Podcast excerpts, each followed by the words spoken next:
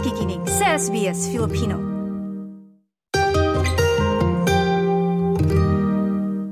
Sama natin si Father Nards mula sa diocese dito sa bahagi ng Sydney.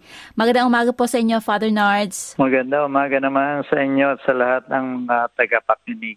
Father Nards, sa mensahe naman po para sa nalalapit na selebrasyon naman ng Pasko. Meron po ba kayong espesyal na mga gawain na gagawin dyan sa bahagi ng Western Sydney? Actually, tutuloy pa rin natin yung simbang gabi. Dito sa Bosley Park ay meron akong misa na simbang gabi 4.30 in the morning.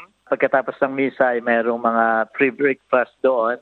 Tapos doon sa 24 ng simbang gabi ay mayroong kakanin festival at ang lahat ng ito, lahat ng kakanin ay maaaring naroon. Ito ay libre sa lahat. At doon sa 24 ng gabi, yung Christmas Eve, ay meron ding misa ng 9 o'clock. At ang misang ito ay yung isasama dito yung panuluyan, yung paghahanap ni Mary at ni Joseph ng matutuluyan hanggang sa kapanganakan ng ating Panginoon at pagkatapos ay yung misa ng Pasko.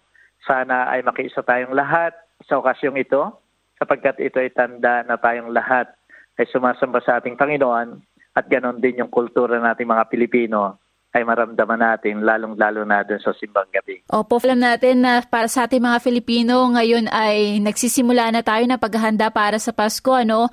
Pero ano po yung mensahe ninyo ng Pampasko para sa mga kababayan natin na nandito at uh, patuloy na hindi makakauwi sa kanilang mga pamilya dahil may mga kinakaharap na kung anumang hamon o dala na rin ng pagtatrabaho at tuloy-tuloy na uh, buhay natin dito sa Australia? Uh, alam ko na napaka-busy ng buhay dito sa Australia pero sana wag natin kalimutan na yung Pasko ay napaka-importanteng kapistahan ng ating simbahan at natin din personally bilang mga Kristiyano sapagkat itong simula ng pag uh, ng ating buhay Kristiyano ang pagdating ng ating Panginoon, kapanganakan niya at pumarito siya upang iligtas tayo.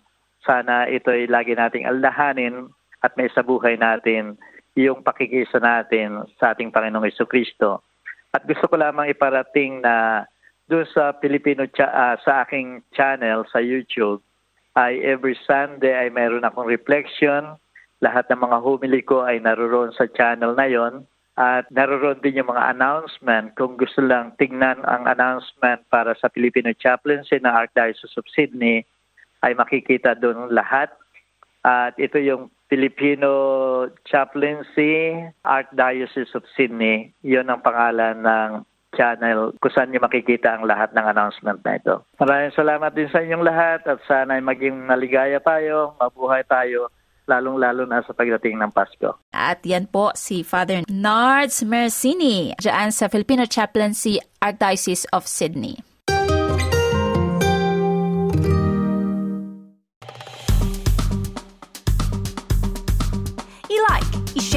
Mag-comment, sundan ang SBS Filipino sa Facebook.